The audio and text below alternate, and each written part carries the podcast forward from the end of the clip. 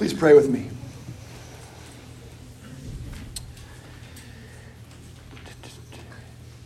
Dear Father in heaven, we ask you to join us in this place tonight, and we trust that you are here. May my words be your words, and all of our thoughts your thoughts. We pray all of this in Jesus' name. Amen. Amen. That prayer, asking the Lord to be with us in this place, is one that I pray every time I preach. But it strikes me that tonight is how we know that that prayer will be answered. We ask God to join us here in this place as we remember that earth shattering moment at which God separated himself from his Son as the sin of the world crashed down on his shoulders Jesus cried, My God, my God, why have you forsaken me? God turned away from Jesus on that night so that he could be with us tonight. And so, as he has promised, he is here. It has long been a tradition in the church to place special focus in Holy Week on the seven last words or sayings of Christ from the cross. We have made that a habit here at this church as well. So tonight, I wanted to reflect briefly on that cry of Jesus's My God, my God, why have you forsaken me? It's recorded in both Matthew's and Mark's Gospels, though not in John's, which we just read from tonight. This agonized cry actually tells us something very specific about the crucifixion. It tells us, in a cosmic sense, the nature and meaning of what's going on as Jesus suffers and dies. Now, you might say that we know obviously the who, the how, the what, and the when, right? Jesus, on a Roman cross, outside the city walls of Jerusalem, in about 33 AD. My God, my God, why have you forsaken me? Tells us the why. This word of Christ shows us that he is putting himself in our place. There are several different images that the scriptures employ in describing Jesus' work on the cross. And don't worry, those of you who have just sharply taken in your breath and gripped the sides of your chair. I'm not going to lecture on the various atonement models, I promise. But there is more than one picture in the Bible of what's happening on the cross. For instance, there's what's commonly called the ransom model, in which the main idea of the cross is said to be that Jesus paid the price for our sins. Indeed, Jesus uses this illustration himself in Mark chapter 10. For even the Son of Man came not to be served, but to serve, and to give his life as a ransom for many. There's also a victory model that uses more warlike imagery and depicts Jesus on the cross as achieving a victory over sin, death, and the devil. Hebrews says that Jesus died, at least in part, that through death he might destroy the one who has the power of death, that is, the devil, and deliver all those who through fear of death were subject to lifelong slavery. There's even a theory, some call it the moral influence theory, that suggests that Jesus' death on the cross was mostly exemplary that he showed us by that act how to love others in the most profound way possible. And at the Last Supper, Jesus did cast himself as an example for his disciples. This is my commandment, he told them in John 15, that you love one another as I have loved you. Greater love has no one than this, that someone lay down his life for his friends. And so the moral influence theory suggests Jesus died primarily to show us the depths of love that we are expected to show others and to give us the ability to do it, to be willing to die for our neighbor. So these models, if you will, ransom, victory, moral influence, and a few others, are all good biblical descriptions of why Jesus died on the cross to pay a ransom for our liberation, to achieve a victory on our behalf, even to show us how to love. But none of these are the main biblical image for what Jesus accomplished on the cross. These images are like beautiful planets orbiting around the sun of the overriding biblical image about Jesus' cross, an image that is all over the scriptures from Genesis to Revelation and is given voice in Jesus' moving words from the cross My God, my God, why have you forsaken me? This is the truth and the good news that Jesus died in our place as a substitute to satisfy the wrath of God justly poured out on sin. Now, from the very beginning, God's people have always known that a substitute was required in order that they might be saved. Because God is too holy for us. Take off your shoes, he told Moses while obscuring himself in a burning bush. The place you are standing is holy ground. Sinful people cannot survive God's presence. We would die. So, in order to reconcile a sinner to God, something else dies in the sinner's place. At the first Passover meal during Israel's captivity in Egypt, an animal's blood was substituted for the nation's firstborn sons as the spirit of death came over the land. Then, as soon as they were free, God instituted a sacrificial system for his people. Sinners making an atoning offering, their finest animal, to the Lord. And the spilled blood of that animal would, for a year, be their substitute and put away their sin. Now, of course, they had to come back year after year, but every Israelite knew that there was a sacrificial and substitutionary way to atone for sin.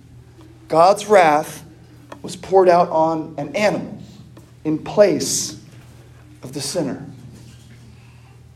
But of course, the blood sacrifice of bulls and goats was never really good enough. At best, it only covered your sin for a year. Next year, you'd be right back at the altar with another animal. But the people, these same people who had always known that blood was required to atone for sins, these people also had always known that one day, one day, a sacrifice would be made to end all sacrifices. A Savior would come. Here's the prophet Isaiah writing 750 years before Jesus, looking forward to a coming Messiah who would be the sacrifice that would end the need for such sacrifices. He grew up before him like a young plant, Isaiah says, and like a root out of dry ground. He had no form or majesty that we should look at him and no beauty that we should desire him. He was despised and rejected by men, a man of sorrows and acquainted with grief. And as one from whom men hide their faces, he was despised. And we esteemed him not. Surely he has borne our griefs and carried our sorrows. Yet we esteemed him stricken, smitten by God, and afflicted. But he was pierced for our transgressions, he was crushed for our iniquities. Upon him was the chastisement that brought us peace, and with his wounds we are healed. And the New Testament writers connect this prophecy explicitly to Jesus. St. Paul wrote to the Corinthians that for our sake, yours and mine, God made him who knew no sin to be sin, so that we, in him, might become the righteousness of God. Jesus, the sinless one, was made sin, smitten by God, to borrow Isaiah's words, so that we, the sinners, could be made righteous. Now, after the close of the biblical canon, this theme, Jesus' substitutionary atonement for sin, doesn't go anywhere. You can trace it through the history of the church. Here's just some highlights. Eusebius of Caesarea, for instance, in the late third and early fourth century, insisted that Christ bore the punishment, the wrath of God, that we deserved. Anselm of Canterbury in the 11th century, the same. The reformers, Luther, Calvin, the Anglican reformer Thomas Cranmer, and a host of others in the 16th century, right up until the present day, there has been no time in the history of the church where the need for a substitutionary atonement, a person to stand in our place, was not known and indeed made central to the faith. From the earliest days of God's covenant community to the time of Jesus, through the early and medieval churches, on into the Reformation and into the proclamation of the church right now, tonight, we humans have always needed someone to stand in our place and deal with God's judgment of sin on our behalf. This was known as soon as God promised his chosen people that they would be his people and that he would be their God. They were sinners who could only approach a holy God if their sin was taken away from them and placed onto a substitute. And as soon as a Messiah was prophesied, and even more so once Jesus lived, ministered, and died on the cross, his sacrifice was seen in just that way. God's righteous anger against sin poured out not on us, the sinners who deserved it, but on a substitute, his own son, the righteous one who could bear it. Now, this, of course, is distasteful to some the idea that what happened to Jesus was somehow deserved by us and perpetrated by God. It makes God seem like a monster taking his pound of flesh out of an innocent victim. Could a loving God ever behave in this way? But we must never forget who Jesus is. Jesus is himself God. God is not meting out his wrath on some mere innocent. He is absorbing it back onto himself. He is bearing the weight of the atonement in his own body. But the people who have a problem with a substitutionary atonement don't, I think, at bottom have a problem with what it says about God. Instead, it's hard for us to believe that our sin warrants such a radical solution. But it does. And tonight, it is my calling to tell you and myself that we are not sick. The Bible refuses to talk about you in any terms other than dead in trespasses and sins. That's what we're gathered tonight to remember. Tonight is about death. Every household was subject to the spirit of death on that awful night in Egypt before the Exodus. All have sinned and fall short of the glory of God, and the wages of sin is death. Blood must be painted on our doorposts. Atonement must be made. But tonight, there is good news, even tonight. Because tonight, Jesus stands in for you. Jesus is your substitute. He became sin. And in that moment, the moment that that happened, God turned his back on his own son. My God, my God, why have you forsaken me? It was then that Christ became sin. Christ took the abandonment that you deserved. The sinless one becoming sin so that you could become the righteousness of God. The whole weight of God's anger at sin was poured out, but not on you, on Jesus. God turned away from Jesus for a moment so that he would never have to turn away from you. So when we pray that God would be with us, that's how we know that he is. Because for that moment, he was not with his son.